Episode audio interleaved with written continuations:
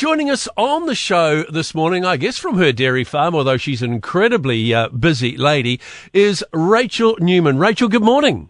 Good morning, Brian. Thanks so much for having me. Um, where do we find you today? Because, you know, you could be anywhere, really. You're a very, very busy lady, aren't you? Yeah, yeah. No, I've just been in the office packing up a few book orders that have been coming through.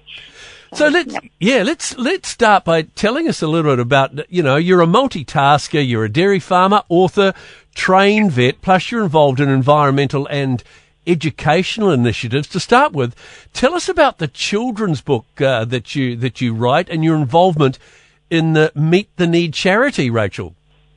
Yeah, yeah. So I um, have three picture books that are a series called Tractor Days.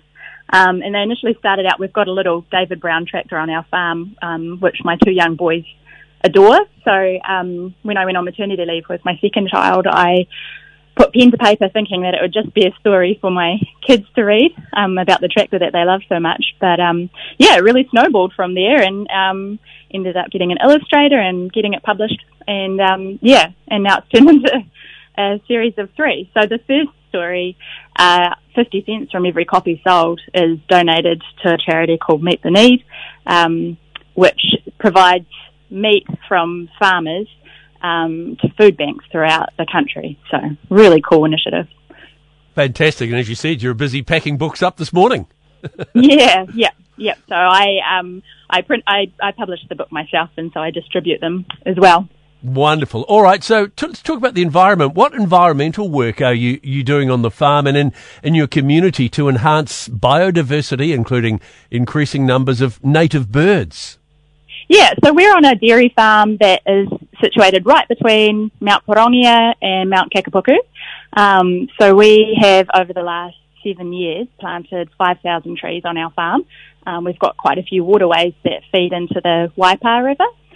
Um, so yeah, so and, and we trap we trap in them as well. So we are really starting to see an increase in bird life. I'm hoping that our farm will eventually be a bit of a stopover point for birds trying to um, navigate their way from one mountain to the other.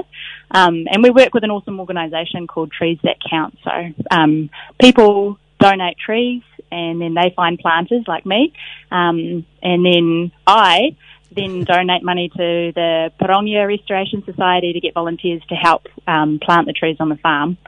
And um, that money goes back into the society to help protect the kokako that's released on Mount Pirongia. So a really cool circular system, all working for the environment.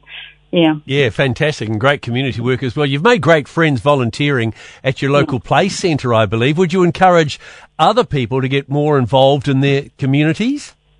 Yeah, absolutely. I think um, I think it's a thing that rural people just do as a default. Um, we're often in smaller communities that just need a lot of support and volunteers anyhow. Um, but yeah, Play Centre's been fantastic uh, for me and my children. We've made lifelong friends, and um, I've learnt so much um, about raising children um, yeah, so no, I definitely encourage everyone to get involved in the community. You always, always get back what you put in. Yeah, absolutely. Where do you find the time with so many things going on? Oh yeah, I don't, I don't do my housework. that's the secret. Ignore the housework, get on with yeah. things. Yeah. Oh, Rachel, well, well done. Look forward to uh, chatting again in the future. Thank you so much for joining us. Thank you, Brian. That's Rachel uh, Numan here on uh, on the Country Sport Breakfast, and you can check out her story. Actually, it's up on uh, Dairy NZ's uh, website. She is an incredibly busy lady.